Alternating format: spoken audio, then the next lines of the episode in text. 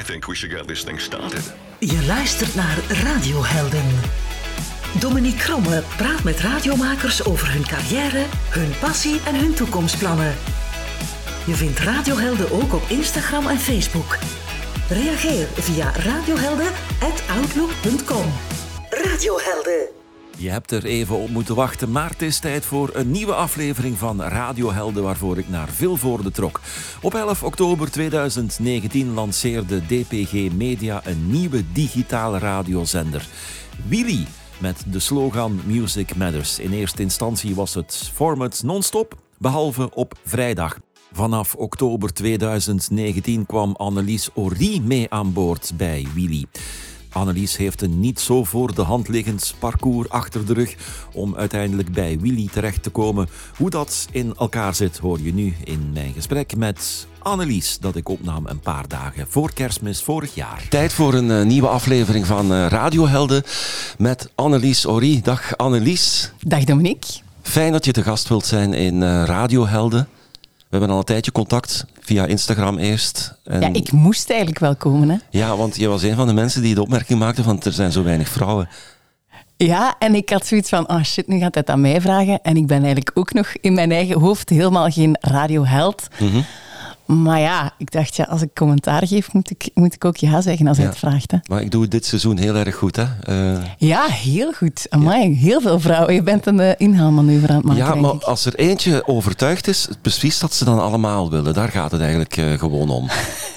maar ik, ja, er zit inderdaad, heel vaak wordt er gedacht van, ja, ik heb geen toffe verhalen of kan daar nooit lang over praten, maar dat is niet zo. Als, als dat je passie is, dan gaat dat gewoon. Hè. Dan komt dat, ja. Als ik het woord radio zeg, en uh, we gaan terug in de tijd. Wanneer dacht je voor het eerst aan radio? Uh, om mezelf radio te maken, eigenlijk pas echt in mijn studententijd. Ja, ja. eigenlijk redelijk laat. Ik was niet zo uh, de typische um, puber die al cassettes aan het maken was en zichzelf al aan het opnemen was of zo. Bij mij is de Frank eigenlijk veel later gevallen. Ik denk, ik zat op kot, pak tweede, derde jaar uh, communicatiewetenschappen. En Heidi Leenaert steeds met Wim Oosterling de ochtend. Mhm. En dan later ook een middagprogramma op Studio Brussel. En ineens had ik zoiets, ah, maar die heeft een huig R. Die is van Limburg. Het kan dus of zo. Ja. Eigenlijk dat. Ik had zo niet het idee dat dat iets was wat, wat bereikbaar was. Wat dat je kon gaan doen. Um, en, en met dan veel naar haar te luisteren. En dan ja, dacht ik van, ah, misschien dan toch. Dus dan heb ik na communicatiewetenschappen nog een master journalistiek gedaan. Radio en tv. En dan een stage bij Radio 1. Dus die droom is zo stilletjes aan beginnen groeien. Toen pas eigenlijk. Waar heb je gestudeerd? Ja, eerst communicatiewetenschappen in Leuven. En dan een master journalistiek ja, op de Erasmus Hogeschool. Mhm. Maar dat ding dan al samen met de VUB. Dus dat is zo, ja. Ja, en ben je toen al met radio begonnen? Eventueel studentenradio of zo? Nee, ik heb nooit radio gemaakt bij Scorpio in Leuven of zo. Ehm, maar als we dan uh, journalistiek studeerden, heb ik wel meteen voor een radiostage gekozen. Ja, dat wel. Mm. En zo ben je bij Radio 1 dan terechtgekomen als stagiair? Ja, inderdaad. Vijf weken Peters en Pichal en vijf weken Mezzo. Ja. En wat moest je dan doen? Um, redactie, echt. Uh, bij Mezzo ook website uh, bijvullen en zo. Ik heb ooit... iemand die een soort van prijs had gewonnen, per ongeluk al op de website gezet, terwijl dat het eigenlijk nog niet uitgezonden was. Uh, dus ja, die wist dan dankzij mij dat hij iets gewonnen had, zoiets, ja. Um, en, en bij Peter en Pichal heel veel items maken. Uh, echt zelf tot zes uur s'avonds bellen. We gaan iets maken over uh, hartslagmeters. Zijn die nu beter om mee te sporten, ja of nee? Uh, zoek maar iemand die daarover kan vertellen. En dan is het beginnen bellen en rondbellen. En ja, ja, maar ja, jij weet er wel al iets over, maar jij praat niet zo goed. Misschien toch nog iemand anders bellen. ja.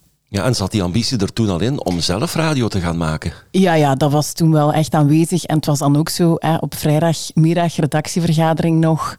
En dan zo, ah ja, uh, we moeten nog een reportage hebben over theater op school. Is dat een goed idee, ja of nee? En gaat de goesting van jonge mensen over theater, gaat die, gaat die dan voorbij? Hè? Als ze mm te veel naar slechte stukken moeten gaan kijken met school. Ik dacht, ja, niemand gaat nog zin hebben om dit te gaan maken op vrijdagavond om vijf uur. Dus ja, handje omhoog, ik zal wel gaan.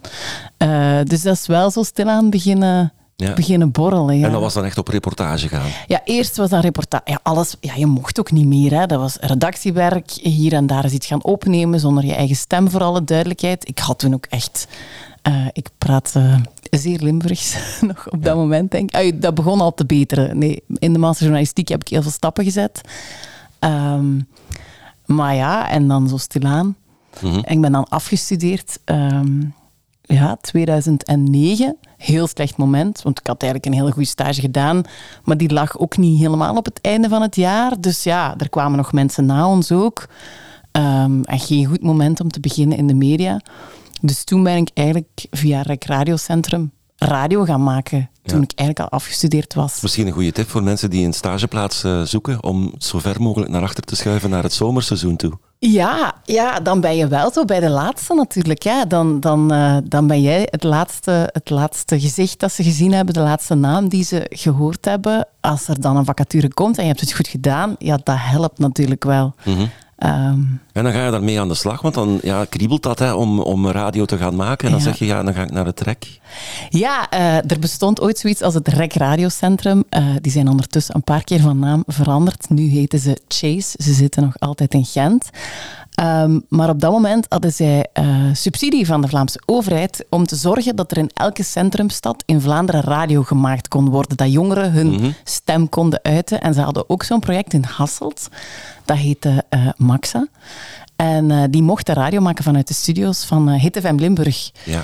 En um, dus ja, ik ben daar als vrijwilliger in die werking gestapt. En dan werd dat heel snel aan reportage maken op Enterok in wat is het, Genk zeker.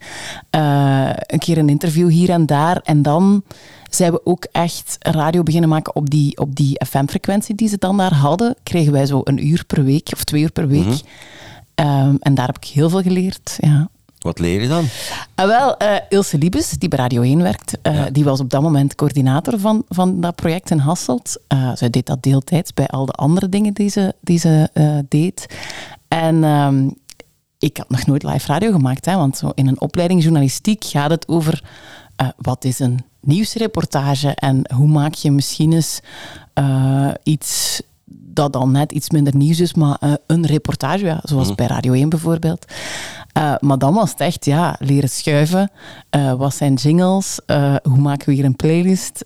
dat soort dingen. En dan waren dingen waar je nog niet mee bekend was toen nee. je bij Radio 1 werkte. Ja, ja. ja je, je zag ziet, dat gebeuren. Je ziet dat ja. van op afstand. Maar ja, natuurlijk, dat waren ook programma's die met een technicus gemaakt werden. Hè. Ja. Uh, dus ja, schuiven had ik daar niet van dichtbij gezien. Nee. En hoe ging je daar dan mee om in het begin? Ja, ik vond dat eigenlijk wel vrij snel heel leuk. Uh, bleek dat ik dat wel redelijk snel in de vingers had of zo. Ik, ja, techniek, ik vind dat heel leuk. Ja. Uh, ik heb, ben daar wel ook echt nog in gegroeid, maar... Um, dus ja, dat ging van, ah ja, wat is een enchaînement? Ja, Ilse was daar wel heel goed in om dat over te brengen. Had dan ook zelf wel veel zo ook van Christophe Lambrecht en, en andere collega's geleerd. Dus die bracht dat echt wel heel goed over, zo ja. Wat voor tips gaf ze dan nog? Ja, dat ging bijvoorbeeld over... Uh, ja, je hebt twee manieren om uit een plaat te komen. Hè. Je kunt je volgende plaat er al aanhangen. Hm. En dan hè, alles naar beneden trekken. En dan ja, over het sputje praten, zo gezegd. Dat heb ik heel lang heel veel gedaan. En dat kan een hele mooie flow opleveren. Maar hier heb ik dan weer geleerd van... Ja, maar Annelies, als je dan toch die volgende plaat instart, kunt die ook gewoon wel vrij instarten en dan toch die ook nemen als ik... Zo dat soort dingen, hè. Ja, gewoon kleine details. Dat je Ja, kan zeggen, oké, ja. ik start op een moment dat ik een woord zeg en dat dan de plaat komt. Ja, bijvoorbeeld. Ja. Ja. En daar is Ilse dan eh, heel erg straf in. Ja, maar je had die ervaring dat- al. Ja, ja. Eh, en ook, ja, hoe interview je iemand? Hè? Wij hadden dan toch het idee van, oké, wij zijn dan een jongere merkje. Hè? We willen dan toch ook veel muziekinterviews brengen. Ja, dat had zij al heel veel gedaan voor Jim, voor Studio Brussel. Dus die leerden ons wel van, ja, hoe ga je naar de volgende stap in een interview? Hè? Je kunt vragen aan de artiest van, ah, de hoeveelste plaat is dit al? Nee, nee. Jij weet, dit is de vijfde plaat. Ja, zit er evolutie op met die eerste? Hoe, hoe- ja, Mhm. Probeer zo naar het volgende niveau te gaan. Ja, ze heeft dat wel, eh, wel wat aan bijgedragen. En dat heeft eigenlijk maar twee maanden geduurd dat ik met haar heb samengewerkt. Maar toch, ja, als je zo een hele zomer, eh, om de twee weken of zo, live radio mag maken op ITFM Nürnberg, ja, dan leer je wel veel natuurlijk. Ja, en, en qua, qua interviews, wie heb, je, heb je dan uh, dingen gedaan waarvan je zegt van, ja, ik, ik heb hier uh, nog goede of, of misschien slechte herinneringen aan? Ja, een leuke was bijvoorbeeld uh, Bent van Looy op Enterok. Ilse had ons gewaarschuwd, er zijn wel artiesten die u durven testen. Mm hè? Die af en toe zo'n keer gaan zien van, weet ze het echt? Uh, of, of niet. En uh, ik ging samen met, met, iemand anders, een andere jonge gast die ook bij, bij Maxa zat, uh, dus band interviewen. En wij zeiden, ja, je hebt dan de Rock Rally gewonnen. En die zei, ah ja, in welk jaar was dat weer? Mm. Zo, dat soort kleine dingen. En ja, als je dan kan antwoorden, ja, dan krijg je vaak veel meer gedaan hè, van die artiesten. Dus dat zijn zo wat kleine dingen dat ik dat ik meegenomen heb van ja, bereid u voor. Uh, dat is ergens logisch, maar ja, tot, tot waar ga je dan? Ja. Um, ja, wat zijn zo nog dingen? Ja, bij Radio 1, uh, het beste dat ik ooit meegemaakt heb, is uh, ik mocht de start van M&M verslaan. ik zat op dat moment dus stage te doen bij Radio 1 en M&M ging starten, een nieuwe zender. En ze ging daar iets mee doen. Um, en ik kreeg dan zo'n bak mee. Ik weet niet meer hoe dat heet. Dat is geen nagram, maar dat was zo, ja, ja, Hoe, zo die grote uh, ja. opnamebakken. En ik zei, dat kaartje is toch leeg? Of daar zal toch nog... Dat kan niet vol zijn. Da daar gaat zoveel op, dat kan niet vol zijn. En ik zat dan bij Peter van de Veire om hem te vragen, ah ja, en de start van M&M, en hoe zijn jullie dat? En echt zo na twee vragen, zoals dat ding vol. Ik dacht, godverdomme. Ja, zo van die kleine dingen, je hebt dat één keer voor en dan, dan niet meer. Hè. Ja, dan, zo, zo leer je het, hè. Het voorbeeld is, mijn dochter moest onlangs een reportage maken, een heel interview met uh, Leen, Leen de Marais uh, bij ons op de vloer, een videoreportage. En uiteindelijk kwam ze erachter dat ze het kaartje gewist had na het interview. Um, ze heeft het opnieuw moeten doen, dus... Uh, zo leer je dat. Ze ja, zal het niet meer doen. Gelukkig was het dan stage en gelukkig snapte Peter dat en gelukkig mocht hij dan nog eens terugkomen. Maar ja, en zeker omdat ik het zelf had gevraagd, ik wist gewoon niet helemaal hoe dat, dat toestel van binnen ja. en van buiten werkte. Ja, dacht ik, godverdomme. Dus ik ben nu wel zo iemand, ik wil het graag allemaal zelf weten. Ja, maar dan check en dubbelcheck. Dat je zeker weet. Ik probeer dat toch, ja. ja. Uh, wanneer ben je dan uh, professioneel aan de slag gegaan bij, bij de radio? Want na die zomer, dat het eigenlijk wat ja, uh, gewoon pielen was boven. Ja. Was, dat, was dat toen nog in het TT-center boven? In nee, de, nee. nee op K16 zaten ah, ze ja. in Hasselt. Hele mooie plek trouwens. Um, ja, daar kwam toen een vacature vrij uh, voor coördinator van dat project. Want Ilse had zoiets van, ja, ik heb dat hier wat in gang gezet. Ik heb wat kennis gedeeld, maar ik wil uh, meer mm. dingen doen op de VRT. En uh, ik was eigenlijk al bezig met mijn ingangsexamen voor het rits. Want ik dacht, ja, ik wil echt radio. Ik had het wel door, ik wil echt radio. Maar ik had eigenlijk al zes jaar gestudeerd. Vijf jaar communicatiewetenschappen één jaar gepist. Dan nog een master journalistiek. Maar thuis hadden ze ook zoiets van, ja, oké, we hebben nu wel gezien in dit ene jaar hè, bij dan die jongerenzender in Hasselt. Dit is haar ding, ze wil dat echt. Ik had ook echt wel heel veel uren al gestoken in uh, logopedie en wat is het allemaal. Um, dus ik mocht wel nog naar het rits als ik wou. Maar ja, dan was er ineens een vacature om dat jongerenproject rond radio te gaan leiden. Nou, even over nagedacht. En dan vriendinnen die dan wel al aan het werk waren, die zeiden ook van ja, kunt nog eens iets gaan studeren, maar heb je nog geen netwerk, nog geen mm -hmm. uh, ervaring eigenlijk. Ay, ja, de tijd tikt wel een klein beetje voort. Misschien is dat wel echt een toffe kans om dan toch met uw passie aan de slag te gaan. En dan heb ik gesolliciteerd en dan ben ik uh, aangenomen. Ja, je zegt, ik, ik ben dan al logopedie gaan volgen in dat, in dat traject dat daarvoor uh, voor was. Dat was een bewuste keuze. Je zei, ik heb dat echt nodig. Maar ja, in die masterjournalistiek was het wel zo... Ja, dat is ook nog een goed verhaal. Dus uh, je moest daar ingangs, ingangexamen voor doen ook. Mm. Um, en dat ingangexamen, dat hadden ze gepland de dag na Werchter. Dus ja, mijn stem was... Uh, ja, ik kan het voorstellen. om niet te zeggen. Ja, daar, daar schot niet veel van over. En dat was bij Bernadette Timmermans, hè, die gaf ook les bij ons. Ja, wel wat hees. Ik zeg, ja, maar ja, ik ben dus uh, vier dagen aan Werchter geweest. Ik heb daar ook mijn verjaardag gevierd. En het einde van mijn uh, opleiding communicatiewetenschappen. Um, dus ja, dat zal dan daaraan liggen. Maar ja, ook wel heel erg Limburgs, zei Bernadette. Ja, ik had een huig er nog altijd. Doe eens rr. Ik zo, rr. Ah ja, je kunt ze wel, hè? de tongpunt R. Ja, ja, ja, oké. Okay. En dan moesten we ook een Actua-test doen. En ik was er niet door, maar ik stond op de wachtlijst. Dus ja, alle mensen die er wel door waren, die mochten dan inschrijven hè, voor die masterjournalistiek. En de anderen mochten in september misschien inschrijven. Ik had zoiets, ja, maar als je dit wilt, dan schrijf je toch in. Als je hoort van, je bent erbij, ja, nee dus. Dus vanaf die datum, die deadline in september, ik elke dag naar school bellen. Hè. Weten jullie al iets? Want ik had me al ingeschreven in Antwerpen om journalistiek te gaan doen. Denk, ja, stel dat het dan toch niks wordt in Brussel. Ja, en ik denk dat hij gewoon na drie dagen gedacht heeft, die belt gewoon elke dag. Laat die maar komen, die wil heel graag. Mhm. Ja, en dan hadden wij les van Bernadette. En die zei gewoon, ja, ik kan jullie tips geven en ik kan jullie een stukje begeleiden, maar ja, ik heb veel te weinig uur om iedereen echt te brengen waar, waar ze moeten zijn. Uh, maar die had wel zo'n netwerkje in, in alle provincies van andere logopedisten die uh, met stem en spraak aan de slag waren. En uh, dan ik elk weekend van mijn dorp Stevoort naar het naburige dorp Kermt om daar naar de logopedist te gaan. Uh, ja, en daar heb ik heel veel aan gehad, ja. Ja, dat doet heel veel. Hè. Doet heel ik heb veel. dat in, in, in het begin bij mijn Donna-periode, ja, die Limburgse klanken zaten daar ook in. Die, die hoor je nu ook als je in een informeel gesprek zit. Of een vorm, eh, dan, Ja, ja. Dan, dan, eh, Wij dan- moeten opletten Ja, wij moeten inderdaad opletten. Ik merkte dat als ik met Anne Rijmen een programma deed op Donna, dat ik moest uitkijken dat we niet in het Limburg zouden eh, vervallen. Dat is, ja, dat is nu eenmaal Ja. eigen daaraan. En ik heb die opleiding ook kunnen volgen binnen de VRT, Ja. waar men dan voor gezorgd heeft. En ik had dan eh, Christel Lacroix, die ook een... eh, ja, tegen, de tegenhanger van Bernadette ja, dus hè, er waren verschillende namen binnen de VRT die echt wel heel erg goed zijn in hun vak. En zij was er daar één van. Ja. En dan, ja, dan, dan weet je van, oké, je hebt dat ook nodig, hè, te Ja, geraken. ja, ik ben echt van wachtlijst naar een 14 of zo gegaan. Dus dat was wel al aanvaardbaar of zo. Mhm. Eh, dus ja, heel blij mee. Ja, en dan ben je coördinator geworden van dat, eh, van dat radioproject. Ja. Maar dan, dan ben je eigenlijk jong en je hebt nog niet zo heel erg veel ervaring. Nee. Toch niet de ervaring die, die Ilse bijvoorbeeld had. Nee, en het ding was daar eigenlijk ook vooral, eh, wat deden wij? Wij hadden een subsidie van de stad Hasselt om aan de slag te gaan met jongeren. Dus wat deed ik? Ik gaf heel veel workshops ehm, aan jonge mensen die bijvoorbeeld woordkunst en drama studeerden eh, op de kunstschool, die dan met de klas naar Maxa kwamen om eens eh, te proeven van radio. Ehm, ik heb ook ooit een workshop gegeven in de gevangenis. eh, mensen radio leren maken daar. Was zo deel van een traject van Musicodroom in Hasselt. Ehm, dat was eigenlijk meer jeugdwerk. Hè. Toevallig in combinatie met media.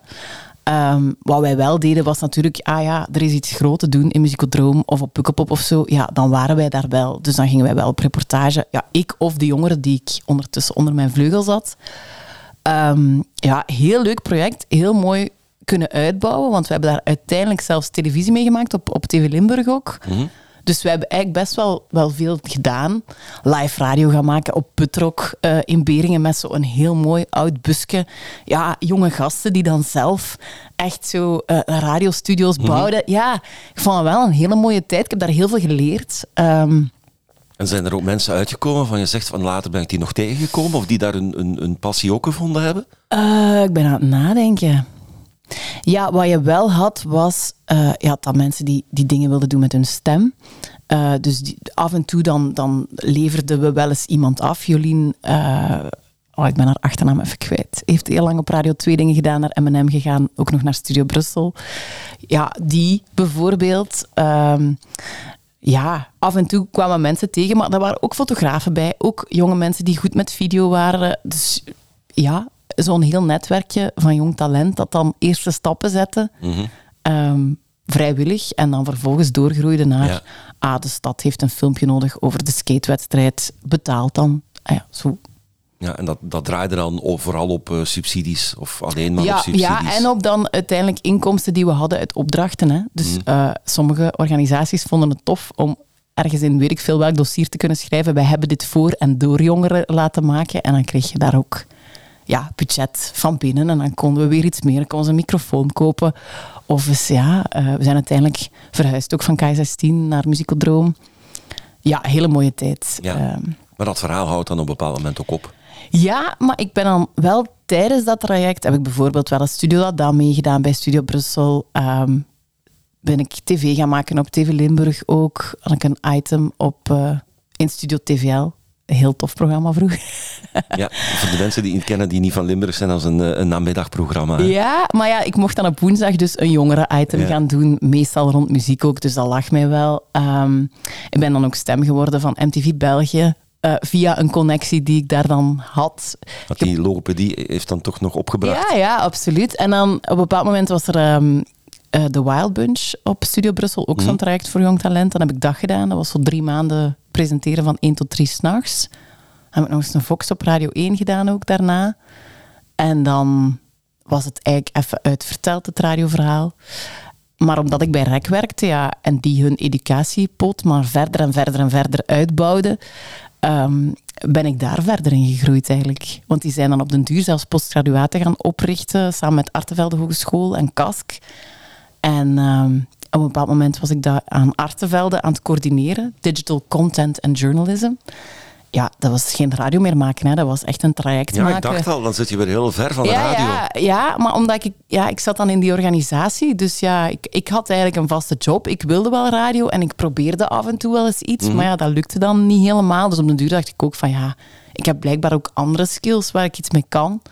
En was ik dat postgraduaat aan het, eh, aan het coördineren. En dan uh, had ik een docent gevraagd van de morgen.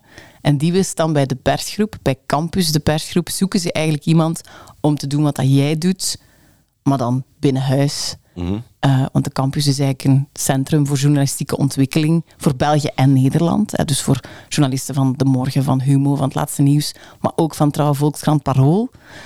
Dus ja, dan heb ik de overstap gemaakt na zes jaar van REC naar de campus. En dat was ik dat dan toen. En dan ging de persgroep samen met DPG. En dan was er ineens Willy bij DPG. Ja. En dan dacht ik, ja maar ho, daar wil ik wel bij zijn. Dat is terug radio. Ja, en hoe, bij, hoe, hoe is dat verhaal dan gegaan? Hoe ben je dan bij Willy terechtgekomen? Uh, heel grappig eigenlijk. Een week voor de najaarspresentatie van DPG, uh, eh, net na de fusie tussen de persgroep en DPG, um, moest ik hier op de persdienst zijn. En, uh, en die zei, ah, heb je al een uitnodiging voor de najaarspresentatie? Ik zei, ah, nee. Ja, ik zal u op de lijst zetten, kom maar. Ik dacht, ah ja, tof, ik wil wel eens zien wat er gaat gebeuren hè, in het nieuwe bedrijf. En uh, ja, het laatste nieuws uh, wordt voorgesteld, New City, weet ik veel wat allemaal. En ineens staat daar op het podium, hier bij Medialaan, Cedric Maas met een gitaar. Om Willy voor te stellen. Dus het idee, er komt een nieuwe radiozender mm bij DPG, die heet Willy. Um, dat werd daar voor het eerst wereldkundig gemaat. En ja, er werd gezegd, ah ja, het is een zender die, die um, uh, zich richt op ja, 30-plussers. Ik dacht, ah ja, dus je moet voor een keer eens geen 20 zijn om ergens te beginnen. Want ik was wel al een paar keer met mijn hoofd tegen de muur gelopen, uh, op dat vlak ook ja, dat ik zoiets had van, ah ja, wacht. En dan heb ik eigenlijk die avond naar de directeur radio gestuurd, de mail gestuurd. ik ben Annelies. Dit heb ik allemaal al gedaan. Lang bij REC gewerkt. Uh, ik heb Studio dat dag, uh, of de Wild Bunch gedaan op Subru, een Vox op Radio 1. Ja, al even geen radio meer gemaakt, want ik dacht, ja, dit zit in de frigo en de kans dat het er nog gaat uitkomen is klein. Ja. En dan mocht ik testen bij Willy. En dan, uh... Want de opzet in het begin van, uh, van Willy was veel meer non-stop, hè? Ja, maar dus wij hadden op vrijdag een hele dag vrijdag, presentatie. En daar was ik dan bij. Ja, hoe voelde dat? Ja, ik weet wel echt. Ik had een, eh, een training gehad in Nederland um, van de campus. Eentje die ik zelf had georganiseerd. En uh, ik stap daar buiten en ik doe mijn gsm open, mijn mailbox. En daar zit een mailtje in van Kevin Moens, nu mijn mhm. collega, chef muziek bij Willy. Um, dat ik er dan bij was. En ik ben echt beginnen wenen in de auto. Ja, ja, ik was... Ja, ik had wel echt al een traject, hè.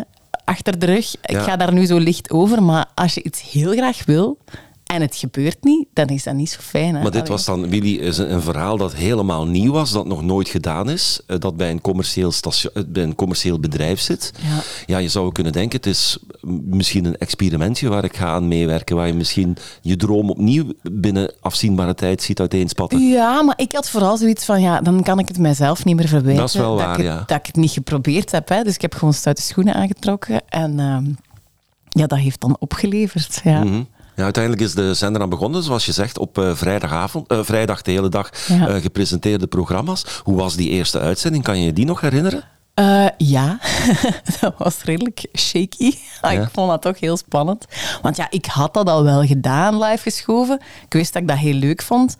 Maar ja, ik, ik combineerde dat dan natuurlijk wel met vier dagen campus, nog binnen hetzelfde bedrijf en dan één dag Willy. Mhm. Dus ja, dat was wel even zo schakelen. Ja, even daar terug in komen, wel eens komen oefenen in het weekend, zo dat soort dingen. Eh, maar ik vond dat echt heel spannend. En ik weet dat eh Erwin Dekkers binnenkwam. Eh, ja, het klinkt goed. En Alain ook. die ook ja, wat, wat collega's die, die al wel eens geluisterd hadden. Het klinkt goed, klinkt goed. Het komt, komt in orde. De eerste, ja, die waren zo echt super motiverend, super fijn ook. Ja, dat dat eigenlijk wel goed ging. Ja. Ja. En ja, dat, dat merk Willy, dat is beginnen groeien en groeien en groeien. En dat is groter. Dat was een gat in de markt. ja, ik moet zeggen, wij moesten ook in het begin allemaal wennen aan die naam. Hè. Wij dachten, ja, wij willen gewoon allemaal radio maken. Hoe dat kind heet. ja. Ja, er zat er wel een verhaal achter, hè, Willy Willy. Ja, ja, absoluut. Dus de- dat vonden we sowieso een mooi verhaal van het begin. Maar, maar Willy, ja je, ja, je moet daar Ja. aan wennen gewoon. Ja. Ja, probeer het maar eens uit te leggen aan iemand die Willy Willy niet kent, die het verhaal achter de zender niet kent. Waarom heet Willy Willy? Ja, eh, ja, dat is vooral ook heel grappig als je eh, Engelstalige me muzikanten moet interviewen. Maar als ze dan horen dat het naar een gitarist, een legendarische gitarist, genoemd is, dan vinden ze het wel cool. Ja, uiteindelijk is het dan van één dag gepresenteerde programma's uitgegroeid naar stilletjes aan een volwaardige programmering. Ja, met dank aan corona. Ja, ja, ja wij, wij hadden eigenlijk nog niet onmiddellijk plannen om, eh, om eh, elke dag radio te maken. Maar toen ging ineens alles op slot. Mhm. En ik denk dat op twee dagen tijd hier beslist is van ja, is dit geen kans voor Willy om elke dag radio te maken? En dan heb ik samen met Sophie eh, de dag gekregen. Zij van 10 tot 1 en ik van 1 tot 4. Mhm. En mijn baas bij de campus had zoiets van, ja, wij moeten redacties door deze moeilijke tijd helpen. En als jij dan bij de radio gaat helpen, ja, dat is goed voor mij. Dus die had zoiets van, oké, Annelies is iets nuttig aan het doen voor het bedrijf. Dus dat is oké. Dus dat vonden ze hier natuurlijk ook heel fijn. Hè? Die kregen eigenlijk gewoon een gratis DJ. Ehm, ja, Oh ja, drie uur per je, dag. Je was nog altijd betaald door Ja, ja, de ja. dus in die periode was dat wel... Ja, maar dat was ook wel zo. Het ja, iedereen hielp elkaar. Ik had nog collega's die dan eindredactie gingen doen bij kranten en zo. Eh, dus dat was niet zo raar. Ja, onze trainingen stopten gewoon. Hè. Wij moesten echt nog wel schakelen van live naar digitale trainingen. Dus ja, daar, daar ging allemaal wat tijd over. En Mhm. ik mocht, ik mocht elke dag gaan de radio maken, ja. Ja, heel erg eh, fijn. W- waar zat dan dat succes dat dat plotseling in eh, coronatijd toch goed begon te scoren, Willy? Ja, het punt was natuurlijk, ja, wij waren in het begin echt alleen maar te beluisteren op DAB+. Mhm. en via de website.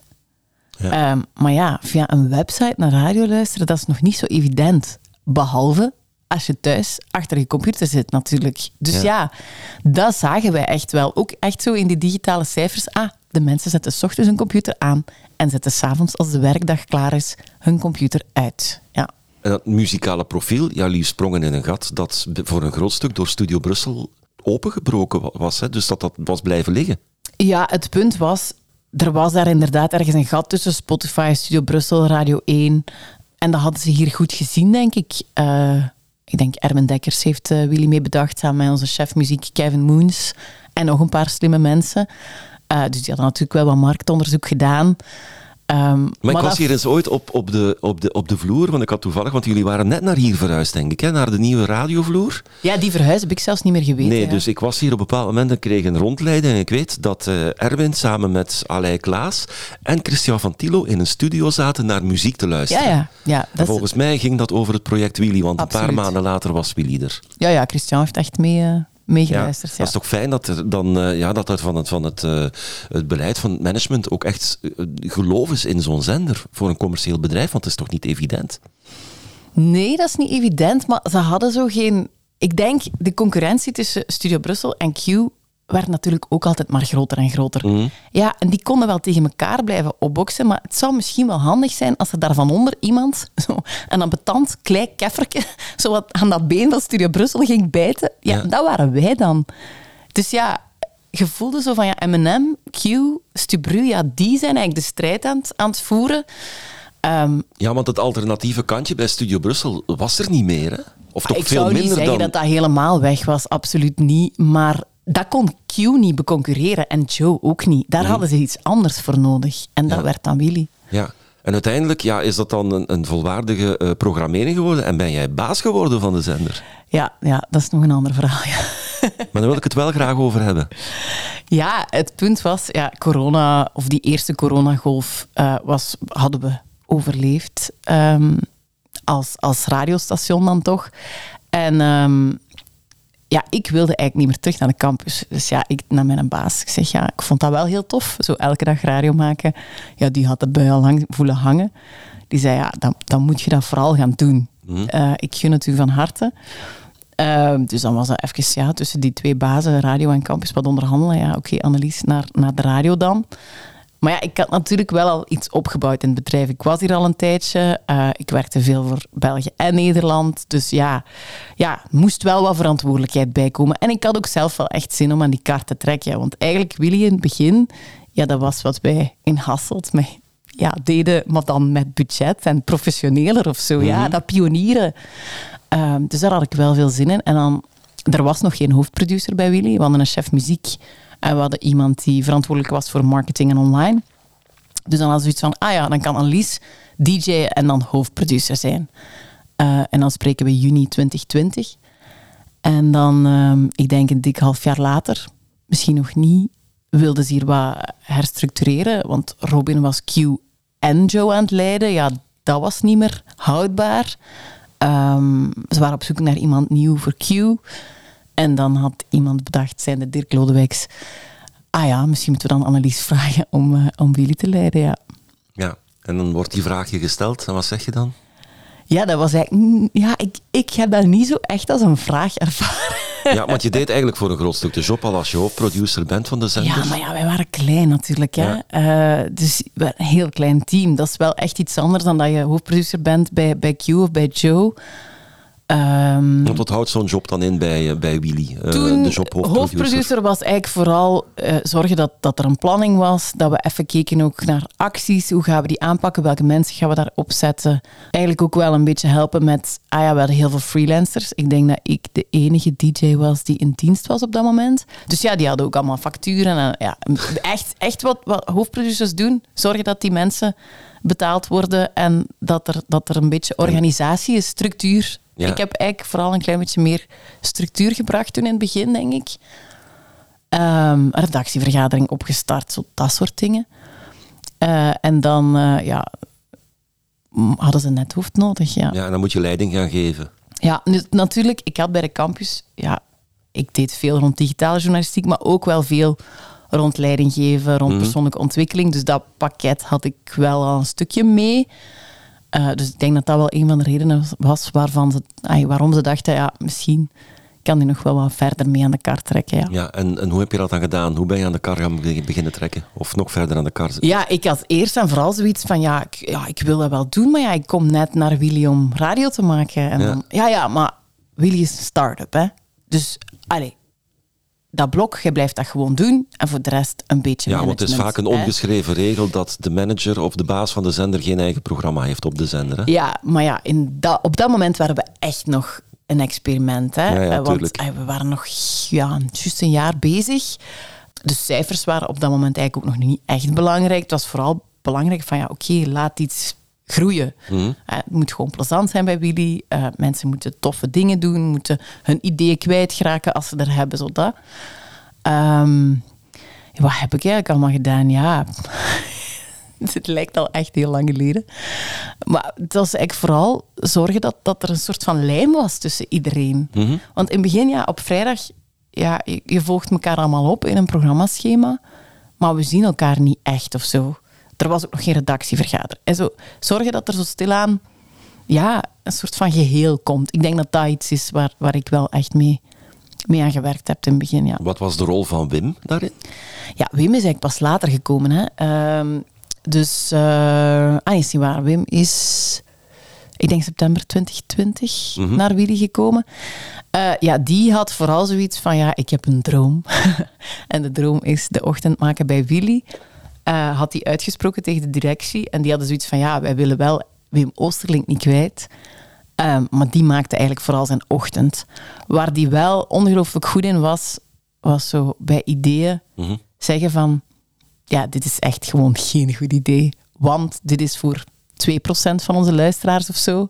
ja, wij waren heel erg zo in het begin, in, ah, we zijn een gitaarzender en wij doen dan ook van alles met mensen die ook muziek maken en zo'n beetje repetitiekotachtig. Maar ja, dat, dat is een, een niche binnen een niche bijna. Dus die Ja. was daar heel goed in van, ja maar ho, vinden veel mensen dit leuk of, of vinden heel weinig mensen dit leuk? En voor wie doen we dit? En ja, dat strategische, daar heb ik wel heel veel van geleerd, ja. Ja, want dat kan ik me voorstellen. Als je dan, ja, je hebt dan een, een, een traject daarvoor al, waar je die ervaring niet hebt, omdat eh, dat, dat praktische van een radiostation runnen en kijken naar wat werkt en wat niet werkt, dan heb je eigenlijk wel eh, hulp bij nodig. Hè? Absoluut. Ja, ik heb wel ook onmiddellijk gezegd, als ze mij die vraag stelden, of ze zeiden van, ja, wij- jij gaat dat dan doen.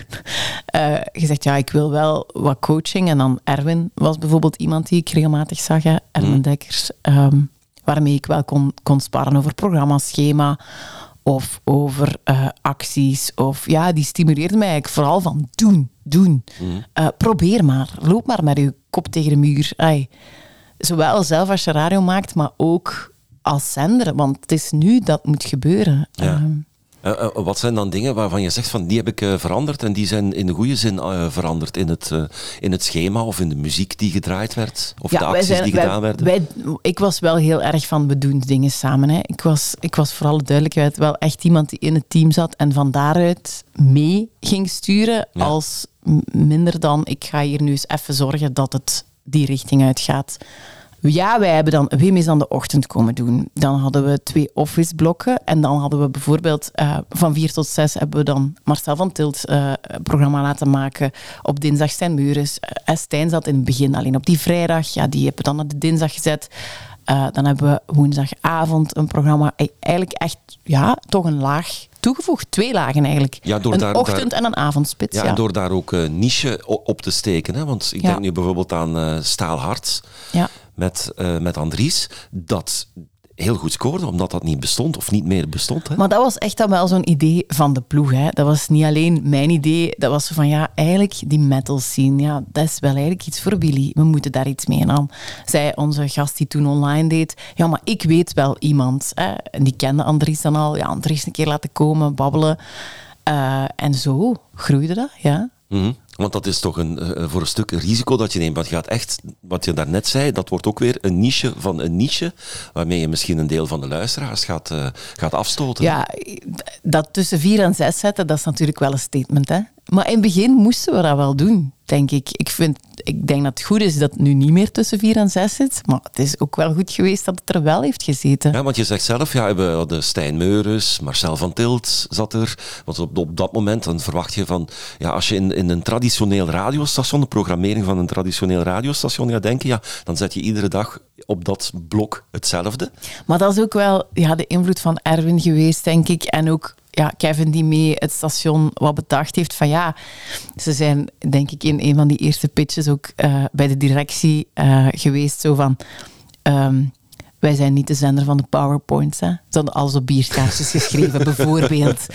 Ja, eh, er werd ook heel hard aangemoedigd van doe het eens anders dan anders. En natuurlijk, ja, je kan daar één DJ steken in die avondspits, maar ja, dan heb je ook maar één iemand en die persoon zijn bereik. Terwijl Marcel had een publiek, Stijn had een publiek, Andries had al een publiek, eh Cedric Maas was een gitarist van de Soul Losers en had wel aanhang. Dus ja, dan kun je al die mensen ook gewoon wel mee binnentrekken. Ja. En dat hebben we wel gedaan. denk En hoe was dat dan om bijvoorbeeld mensen als Stijn of eh, Marcel te gaan managen? Want ik denk dat... va- Eigenlijk is valt- daar niet zo heel veel Nee, managen aan. Nee, Ik wou het zeggen, want valt er iets te managen aan Marcel van Tilt? dat is echt een van de meest professionele mensen die ik ken. Ja. Ja, dat, is, dat is af en toe zijn ideeën mee kanaliseren. Ja. Maar eigenlijk, ja, die, die- dat is grappig. Ehm, ik denk dat veel jonge mensen dat niet, niet beseffen, of veel mensen niet beseffen. Maar stel is degene die, die zijn playlist is altijd op tijd klaar, die is hier altijd op tijd. Als die een vooropname doet, dan weet iedereen dat ook die studio is gereserveerd. Ey, Ja, dat is iemand die wel veel wil en die af en toe nog tien extra ideeën heeft, die dan misschien niet kunnen binnen budget of whatever, zo dat. Maar voor de rest is daar eigenlijk heel weinig aan te managen. ja. Ehm, en toch ben je op een bepaald moment dan gestopt met het eh, managen van, eh, Ja, van Willy, om, om daar baas te zijn. maar ja, dat is natuurlijk wel een traject geweest. Ik ben, ik denk, ja, twee jaar eigenlijk net hoofd geweest. ik heb het lang gecombineerd. Ik denk een jaar gecombineerd met dan nog mijn eigen blog. Dus wat doe je dan eigenlijk? Dan is het vooral een beetje op de winkel passen en hier en daar wel sturen. En, en zeggen van, we hebben een actie nodig. Oké, brainstorm, organiseren van actie. Budget. Ja, het is niet dat ik niks deed, maar ja, je hebt wel maar de helft van de tijd. Hè. Ehm, en dan ja, was ik zwanger van mijn tweede zoon. En ik voelde heel hard van ja, dit is niet houdbaar op de lange termijn om die dingen te blijven combineren. Een dagelijks blok, dan ook nog van 1 tot 4, waardoor dat je eigenlijk al van half 12, 12 uur toch echt niet meer beschikbaar bent voor meetings of whatever. Ja, ja dat ging gewoon niet meer. Ehm, en ja, ik was dan zwanger, dus ik dacht, ah, dat is misschien wel een goed moment om met mijn directie dan te checken van, ja, ik ga hier toch niet zijn over dit en zes maanden. Dus misschien moeten we een nieuwe stem eh, lanceren en die dan op mijn blog zetten. En dan kan ik mij focussen op management. management en dan... Dus dat was wel stap één, focus op management en geen radio meer. Ja. Hoe verklaar jij het succes van Willy? Ehm, goh, er zijn veel dingen, hè. Ja. Eén, ja, die smoel die we wel van het begin hadden, denk ik. Ja, de muziek eh, is, is, is heel belangrijk. Onze slogan is natuurlijk ook Music Matters. Ja, want daar zit niet, ah als ik naar Willy luister, een echte duidelijke lijn zit er. Ja, je kan heel veel genres erin zetten. Het kan soms van ja, wat meer alternatieve dance gaan naar, naar gitaren. Ja, ja. Het is niet alleen maar gitaren. Het is niet hè? alleen gitaar, het beeld dat veel en mensen zware krijgen. gitaar. In het begin was dat wel meer. Ja. Ik denk dat we ook wel geëvolueerd zijn. Maar je moet denken, wij hebben één chef muziek slash samensteller. Mhm. Dus ja, bij andere zenders, bij de openbaar omroep, ik ken daar geen enkele muziekredactie die bestaat uit één iemand. Eh, dat is ook soms commentaar binnen de ploeg van ja, hoe kan het dat één iemand dat moet bepalen? Ja, wij hebben daar gewoon geen budget voor om dat meer te doen. Wij zijn wel een redactie van allemaal muziekliefhebbers. En Marcel brengt dingen binnen, en Cedric, en Stijn, en Andries, en Iwijn ook bijvoorbeeld. Ehm, maar ja, het is wel één iemand die, die het moet doen. Ehm, maar we hebben daar wel veel stappen in gezet al. Ja, want die Ja. moet het dan ook nog kanaliseren. Hè? Want Ja. Marcel heeft waarschijnlijk zijn favoriete dingen die hij er graag wil, eh, die, die er graag wil insteken. Maar het verhaal is eigenlijk, dus die mensen die draaien tussen nu, tussen 7 en 9 hun eigen ding. Mhm. En onze chef muziek die pikt daar de dingen uit waarvan die denkt, ja, maar ah, dat is tof. Dat kan eigenlijk ook overdag. Of, ah, of hij heeft het zelf al binnen en hij zegt, maar Marcel, dat is echt iets voor u. Ja, er zit wel wat kruisbestuiving op ondertussen. Maar je, op die manier kan je het wel kanaliseren. Natuurlijk, als je daar één iemand hebt zitten die voor de, voor de muziek verantwoordelijk is. Absoluut. Maar in de zin van, is er een lijn? Ja, er is wel hard aan gesleuteld hoor, eh, de voorbije jaren al. Ja, maar het is meer natuurlijk, je moet dan natuurlijk ook zorgen dat mensen naar de radio komen eh, luisteren, eh, om, om te luisteren. Ja, moet je ze op, op een of andere manier binnenkrijgen, hè, of binnenlokken. Hoe doen jullie dat dan? Ja, dat is een, een, een werk van lange adem. Eh, ja, tijdens corona buiten komen was niet echt een optie. Maar dan heb je wel een beetje het geluk dat je natuurlijk deel bent van een groot mediahuis, waarbij je ook al eens een advertentie in de Humo of in de krant kan krijgen, of zelfs op VTM Go en VTM. Ehm, dus dat helpt wel, hè. Ja. Eh, en wij hebben natuurlijk eh, de voorbije jaren af en toe ook wel al eens een klein beetje gestunt. Met Helm Glotti ja, bijvoorbeeld. ik wilde het net Ja. aanhalen. Dat is misschien een van de meest spraakmakende stunts die er Ja. geweest zijn. Is een idee geweest van eh, mijn collega van online. Was toen nog een interimmer, Lennart Cusumano. En eh, ze waren op zoek van, ja oké, eh, de Willy 1000. Wij gaan voor de allereerste keer die lijst doen. Hoe zorgen we ervoor dat iedereen dat weet? Want ja, er zijn wel wat lijsten in Radioland. Ehm, ja, een goede cover, ja, dat is misschien wel een tof idee. En dan is hij, denk ik, met Helmut Lotti gekomen. En dan hebben ze gevraagd aan het management. En dan wilde die wel. En dan is die, eh, wat is het, Iron Maiden komen doen, zeker? Ja. Ja. Run to the Hills, denk Ja, ik, is die ja. komen spelen. Eh, en, en dan is dat in één keer ontploft. Hè. Ja. Ja, ja, ja, ja, ja, HLN mee natuurlijk. En ja, hij heeft dan zelf beseft van, ah ja, wauw, ik vind dat eigenlijk wel echt heel tof. Dit is eigenlijk waarom ik eh, muziek ben gaan maken, eh, waarom ik wou zingen. Hij heeft dat laatst eens gezegd, ja, Annelies, je wordt geen zanger om heel je leven Tiritoma te zingen. Hè? Het komt van ergens, ja. Uh, dus hij heeft daar dan zelf op verder gebouwd. Ja, en Willy mocht dan wel mee in heel dat verhaal. Ah, hij moet op Graspop. Ah, hij moet gaan een plaat maken. Hij moet gaan een tour doen. Ja, dus dat heeft wel weer eens veel opgeleverd. Um, maar het is de hele tijd kijken van, oké, wat zijn alle dingen die we doen en hoe kunnen we die zo groot mogelijk maken? Ja, want jullie hebben natuurlijk niet de budgetten zoals ze bij Q en bij Joe hebben om, om naar buiten te komen of om dingen te organiseren. Hè? Nee, het is echt proberen zelf zo slim mogelijk ja, het, wordt bijna, het is bijna en, guerrilla-marketing die jullie moeten doen. Ja, ja, ja, dat is een woord dat hier de voorbije uh, 4,5 jaar al heel vaak gevallen is. Ja? Ja, zo van, ah, wat zouden we kunnen doen rond die actie? Ah ja, gaan we dan ook tijdens, weet ik veel, welke wielerwedstrijd dingen op de grond spuiten, zodat ze dat dan vanuit een helikopter kunnen... En dan zijn we in beeld. Ja, we hebben dat dan niet gedaan. Uh, maar wel bijvoorbeeld, ja, uh, op een bepaald moment een... een een muur uh, in Gent gezocht waar we uh, een eerbetoon konden doen aan Luc de Vos. Mm En uh, Mia bestond dan zoveel jaar. Dus zo dat soort dingen. Hè. Hoe kun je op een kleine manier toch... Ja. En wat dan ook wel helpt is, ja, je voelt dan ineens van, ah, maar we hebben hier ergens een snaar die we raken. ja, de luistermogelijkheden werden ook wel beter. Hè. we zijn van DAB en website naar app gegaan, naar een goede app gegaan. Ja, DAB scoort ook altijd maar beter en beter. Mhm. Meer mensen hebben het. Alle nieuwe wagens. Ja, dat heeft natuurlijk ook wel geholpen. Hè. Ja, en is het niet zo dat jullie er ook op werken om, om bijvoorbeeld wat meer vrouwelijk... Want Willy is een heel erg mannelijk profiel hè, van, van, uh, van zender. Hè? Door de muziek die gedraaid wordt, want je associeert het niet vaak bij een vrouwelijke luisteraar. Hè? Hoe zit dat eigenlijk? Ja, in het begin denk ik dat, dat we uh, zeker meer mannen bereikten, maar doorheen de tijd is dat ook wel geëvolueerd. Hoe hebben jullie dat gedaan? Ja, dat is echt stapje bij beetje. We hebben natuurlijk wel op een bepaald moment onze, onze huisstijl, look en feel, um, aangepast. Lichtjes. Mm hè? Uh, niet meer alles altijd helemaal in het zwart. Foto's niet meer altijd heel, heel donker. Uh, ja, dat soort kleine stappen uh, ja, de playlist iets meer flow in, denk ik. Ja, zo'n stukje bij beetje. Maar ik bedoel, ik ga zelf ook al heel mijn leven naar festivals en dus die vrouwen die, die muziek graag horen, die, zijn er wel. Maar je moet natuurlijk wel een manier vinden om hen aan te spreken, ja. Ja, want dat is misschien gewoon een idee fix van veel mensen, dat, die, dat, dat vrouwen niet naar, uh, naar, naar, dat soort radiostations luisteren, terwijl ze misschien wel gewoon luisteren naar die, naar die radiostations. Het staat tegenwoordig ook gewoon echt elke dag op bij mijn moeder, ik wil niks zeggen, maar die, ja... ja.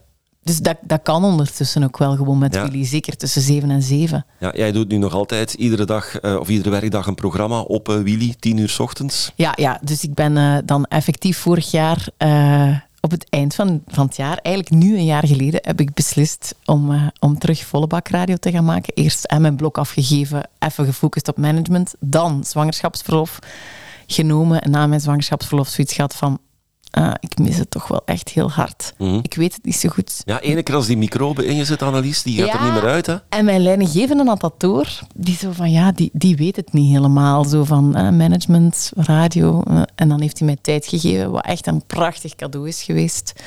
Um, om eens in de spiegel te kijken. Dat moest ik ook letterlijk doen. Was, kijk maar eens in de spiegel, denk eens na. En dan voelde ik wel van ja, elke keer als er iemand ziek is of er is een gat in de programmatie, ja, ik ging dat dan wel even oplossen, zodat. En ook um, de collega die mij vervangen had tijdens mijn zwangerschapsverlof, Charlotte Gekieren, nu ons nethoofd, die had dat ook wel echt heel goed gedaan. En je voelde bij haar wel van ja, dat zit daar precies natuurlijker in of zo. Mm um, ik ben iemand die heel graag mensen met elkaar verbindt en stuurt vanuit de groep. En, we gaan samen. En, maar daardoor misschien soms ook ja, net iets trager beweegt. Ehm, terwijl ja, op dit moment heeft Willy wel echt iemand nodig die weet van oké, maar daar is, is de vlag en daar gaan we samen naartoe. Um, en, en dat voelde ik bij haar wel van, hmm, die heeft wel zo de smaak te pakken. Ik ben niet voor haar aan de kant gegaan, maar dat maakte wel dat ik besefte van, hmm, wil ik het even graag als haar? En is er dan niet iets anders wat ik nog liever wil? Ja. En dan heb ik gekozen, ja. En dan ben ik terug radio gaan maken. En nu dus inderdaad elke dag van 10 tot 1 classics. Ja, en dat zijn office hours. Uh, op welke manier moet je dan radio maken? Doe je dat dan op dezelfde klassieke manier als ze dat bij ra andere radio's doen? M met andere muziek natuurlijk. Hè? Maar de, de flow waarin je moet presenteren, is dat hetzelfde als bij andere zenders? Ja, ik heb vorig jaar eerst een half jaar avondspits gedaan. Hè, van januari tot juni. En Wim is nu terug, dus Wim doet nu de avondspits. Ik doe dat wel anders als die avondspits, denk ik. Iets, iets rustiger. Maar ja, maar hou je daar rekening mee dat mensen bijvoorbeeld aan het werk zijn? Ja, dat er eigenlijk, absoluut. Dat, dat ik ga daar geen heel grote items in steken. Ik heb één item per uur in plaats van drie per uur in een avondspits. Ja, tuurlijk wel, absoluut. Um, maar is het een ander soort radio maken? Dat weet ik niet. Ik vind het nog altijd even leuk om bij een verzoekje ja, dat toch dan in Vox Pro op te nemen, bijvoorbeeld. En dan toch dan nog rap kort te knippen en dat dan ja, eh, snel uit te zenden op het einde mhm. van de show. Ja, dus die kick kan ook in Office of zo. Ja, ja maar het, het tempo van een radioprogramma is anders. Er zal veel meer muziek moeten komen in, in de Office Hours, wat ook logisch is. Want als maar wij draaien eigenlijk de hele dag bijna platen 2 en 2. Dus ook in de avond en in de ochtendspits, uh, als het kan. Mm Dus dat verschilt dan niet zo hard. Het gaat vooral over het aantal items en acties, ja. Ja. Waar jullie ook heel erg mee opvallen, ja, we zijn nu aan het opnemen en dat is een paar dagen voor, uh, voor kerstmis, ja, is, is wat Andries, en waar jij ook aan het werken bent hè, voor een stuk, uh, de, de top 100 die eraan gaat komen. Hè? Ja, dus um, een van die dingen waar we een aantal jaar geleden over nadachten was van ja, oké, wij willen ook een metal-lijst doen, een, een uh, harde lijst. Maar ja, wanneer dan? Wanneer valt die dan het meest op? Want dat is dan elke keer de vraag bij ons wanneer en hoe kunnen we het best opvallen? Ja, metal en kerst, dat is nu wel iets wat daar redelijk ver uit elkaar ligt. Hè? Wat als we dat dan eens doen op... Ja, dus dan uh, is dat zo tot stand gekomen. En het is nu de derde editie, denk ik. Ja, ik denk de derde editie. Of wat de vierde. Eigenlijk wel een, een briljante truc is om het op zo'n dag te gaan doen, hè? Ja, uh, het wacht, heeft het altijd op kerstavond gestaan? Ja, ik denk het wel, ja want je zou denken, ja inderdaad, je associeert het niet met kerstmis, maar heel veel mensen haten kerstmis gewoon en die denken van... Ja, of vinden dat eigenlijk, terwijl ze hun kerstavondfeest voorbereiden, wel tof om naar Judas Priest en weet ik veel uh, het is wat Black Sabbath te, te luisteren. ja. ja. Maar ik, ik, ik doe niet zoveel hoor. Ik heb de ontbrekende hoeks gemaakt voor Andries. Ja, maar ik dacht dat je er voor een, uh, misschien voor een stuk wel uh, aan meewerkte. Ja, ja, ja in de zin, hij presenteert die dit jaar met Alex Agnew. Dus Andries moet nu achter de knoppen staan. Uh, dat was in het verleden niet zo. Uh, dus hij moet wel, wel een aantal andere dingen doen ook. Als in bijvoorbeeld overzicht te schuiven. Uh, dus ik heb wel zo wat ja, tips gegeven, maar die kan op zich radio maken. Hè. Alleen, hij heeft nog nooit een lijst van acht of negen uur alleen uh, ja getrokken. Ja. Bij, bij jullie hebben de, jullie de nieuwe manier van uh, radio maken uh, al ontdekt. Want ik zou kunnen vragen van ja, hoe, hoe zie je de toekomst van radio? Maar voor een heel groot stuk vullen jullie dat al in. Hè? Jullie vullen al een stuk van die, van die toekomst in. Door het niet meer op de traditionele kanalen te doen. Dus eh, DAB zal wel traditioneel worden. Um, hoe kan dat nog evolueren, denk je? Ja, wij hopen natuurlijk als die FM echt wegvalt, ja, dan, dan zijn wij ons, onze handicap kwijt eigenlijk. Hè? Want ja. dat is nu het grote ding altijd van ja, maar we hebben geen FM-frequentie, wat als? We gaan die ook niet meer krijgen, voor alle duidelijkheid. Mensen vragen dat dan. En komt er nog? Nee, nee, er komt nooit.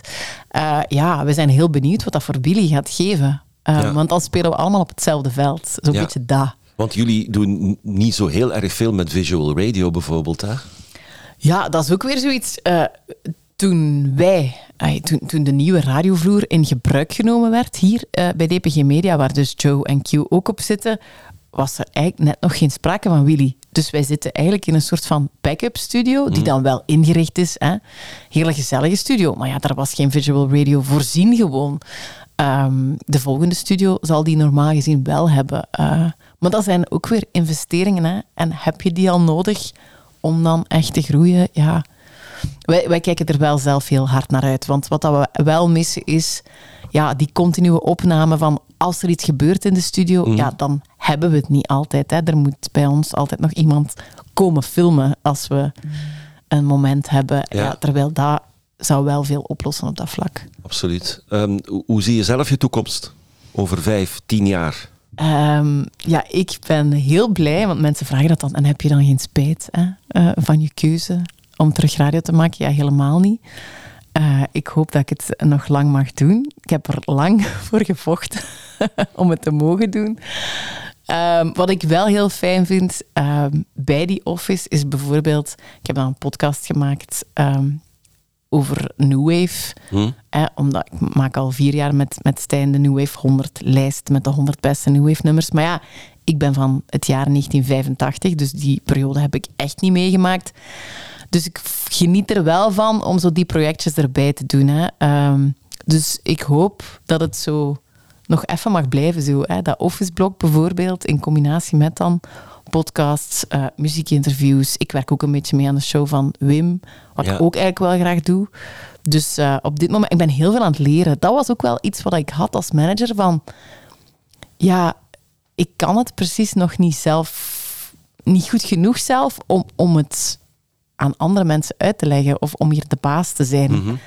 Ehm, want ik vind voor alle duidelijkheid niet dat een nethoofd zelf radio moet gemaakt hebben. Want ons huidige nethoofd heeft geen radioervaring, wel veel mediaervaring.